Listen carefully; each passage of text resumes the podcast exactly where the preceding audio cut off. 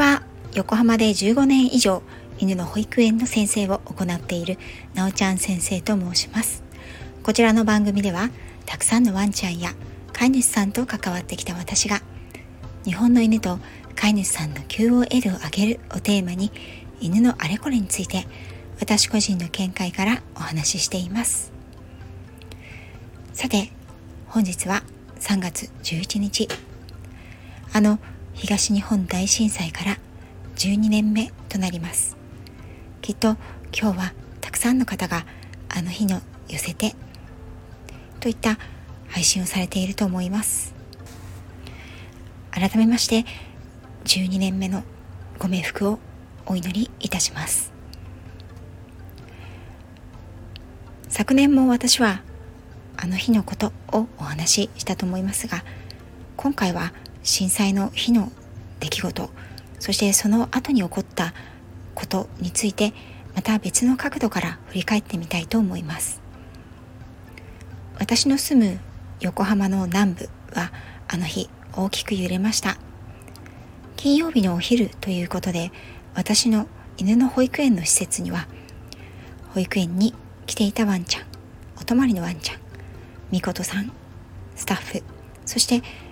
その後にスタッフとなる子を含む3名の専門学校からのインターン生が来ていました。皆さんもそうだったと思うんですが最初は全く何が起きたのか把握ができませんでした。立っていられないほどの揺れ私の頭の中には犬たちの安全を確保しなくてはという思いが真っ先に上がりました。当時は開業してからまだ2年半。タッフは2人で当然研修生たちは右往左往。私は揺れる中とにかくドッグランにケージを出し犬たちをそこの中に入れました。困ったのはホテルリオのみのワンちゃんでこの子たちはケージに入る練習をしていなくて習慣がなく人も犬もパニックの状態ではさらに入ることを拒否していました。仕方なくリードにつないで外のフェンスにつなぎ研修生の一人にこの子のそばについていてあげてといったことを覚えています。揺れは断続的に続いていました。当時私の施設は老舗の工場の隣にあり工場の屋根や壁が剥がれて施設の中に揺れとともに飛び込んできました。そしてプレハブの建物だった私の施設は2階へ上がる階段が土台からずれていてこのままでは階段が外れてしまうかもしれないと慌てて揺れる中2階にいたお泊まりワンちゃんと御事を連れに行ったのを覚えています。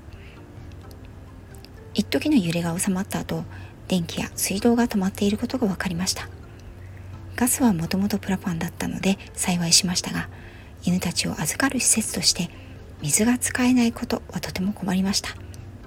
幸いウォーターサーバーの契約をしていたんで備蓄の1箱15リットルの水が4ケースほどあったのは心強かったです。やはり水の備蓄はこういう時とても大切だと思わされました。断続的な揺れは続き不安の残る中まず初めにしたのは犬たちの安否確認と飼い主さんたちへの連絡そして研修生たちを返すことでした。とはいえ後で知ったんですが電車もバスももちろん止まっていたのでこの時はある程度ご家族などと連絡がつくまで残ってもらえばよかったなと思いましたが当時の私にはそこまでの余裕はなかったんですね。幸か不幸か当時の私はまだ独身で千葉にいる弟以外は近くの実家にいましたし家族の安全確認はすぐに取れました。ただこの地域だけ夜23時過ぎまで停電していました。今年は暖かいですがあの時はかなり寒かったなと記憶しています。数時間過ぎてからやっと事の重大さがこちらにも伝わってきました。東北で何が起きているのかも。その時に見たニュース映像はかなり悲惨なもので CG ではないだろうかと思ってしまったほどでした。被害の大きさが尋常でなかったため全容の把握に時間がかかっていたことは今ならわかることですが当時は何が起きたのかをすぐに知ることは誰もが難しかったと思います。当時私は24時間人がいる状態でのペットホテルを運営していましたが震災の日にもお泊まりのワンちゃんがいました。保育園のワンちゃんでも飼い主さんと連絡が取れず帰宅難民になってしまって帰れないという子も出てきました。そのような子たちとプレハブの店舗の1階の床に布団を引いて一緒に寝泊まりをしたことを今でも思い出します。この時もケージに入れなかったり敷地内で排泄ができない子は非常に大変だったと思っています。23日が過ぎ何が起きたかがだんだんと分かってきてから思いもよらないことが起こりました。ある日以前からホテルを定期的に利用されていた外国人のお客様がすごい勢いで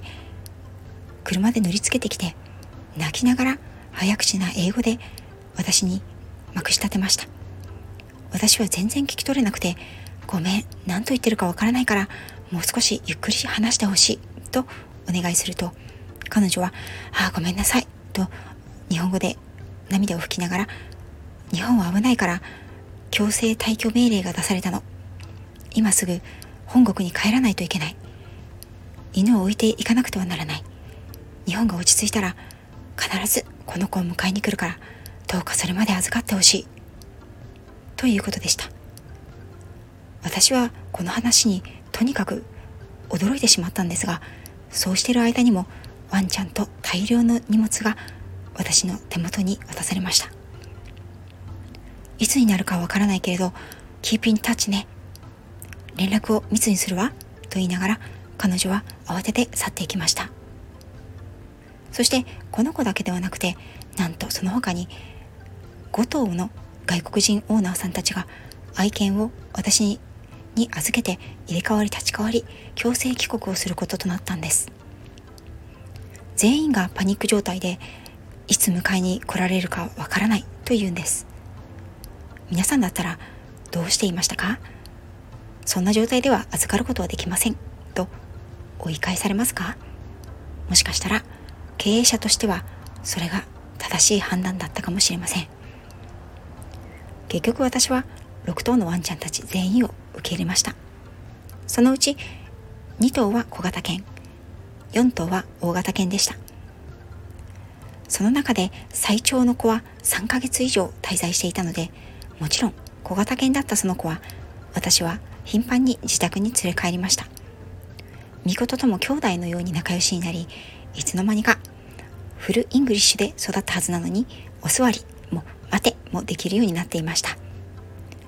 今も元気にしてるかなと思ってしまいます。飼い主さんたちが遠い異国から我が子の安全を確かめられるようにブログを毎日のように更新していました。実際コメントでこのブログを家族で心待ちにしていますというコメントもいただいていました。それでもいつ引き取りに来るのかわからないまま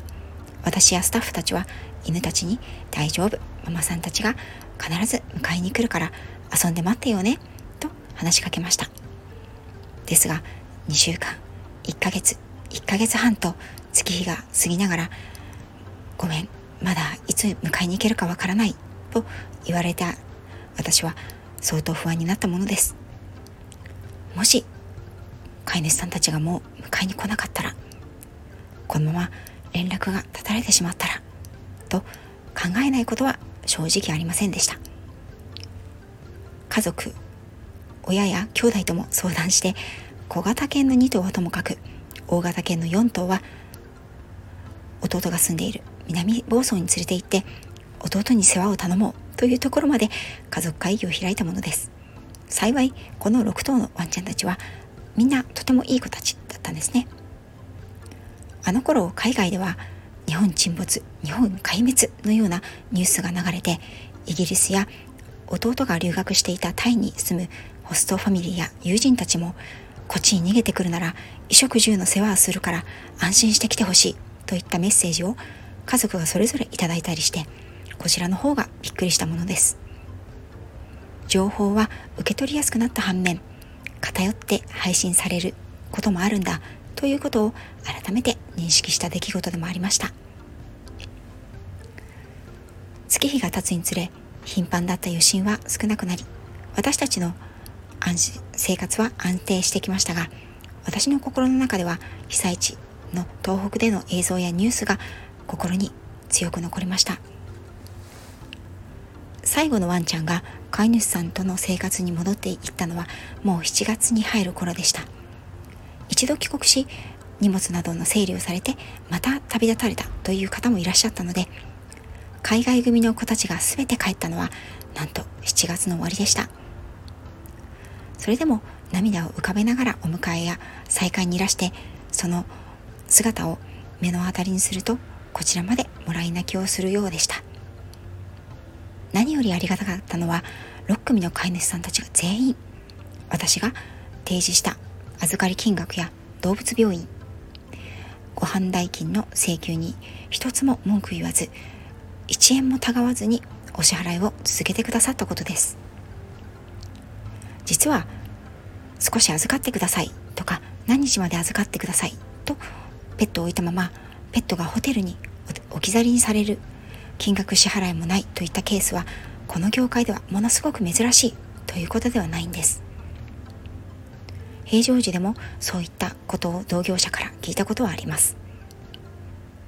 震災から数ヶ月の時を経て全ての海外組の子たちが無事に飼い主さんたちの帰宅を果たした時には本当に心から家族全員スタッフ全員で安心をしました。それと同時にこういった未曾有の災害が起きた時の対策を普段からしっかりとること。そして何よりも飼い主さんたちとのコミュニケーションや信頼関係を日頃からしっかりと培っておくことが何よりも必要であるということを改めて教えてくれました。これは今も全ての私のビジネスの根底にあるものです。そしてもちろん私の英語は拙かったんですが信頼関係は言葉の壁を越えるとそう思いました。そしてこの子たちがみんな無事に飼い主さんのもとに戻ったら私は被災地にボランティアに行こうと決めていました。仙台の被災県収容所に向かったのは2011年8月のことでした。またこれは別のお話になるかなと思うので今回はここまでにさせていただきたいと思います。3月11日この日を思い出すたびに私はあの時のことを思い返します。それはもちろん被災地に当時その時にいらした方々関係者の皆様のご苦労ご心痛に比べたら何の大したこともないことなんですけれども。それでもワンちゃんたち我が子と同じワンちゃんたちの命を預かるものとしてこの日のことを忘れずに何かがあった時にきちんと対策が取れる。そして信頼してワンちゃんたちを預けていただけるようなコミュニケーションを飼い主さんたちと取っていこうというふうに気を引き締める日でもあります。皆さんにとって今日はどんな一日でしょうか？よ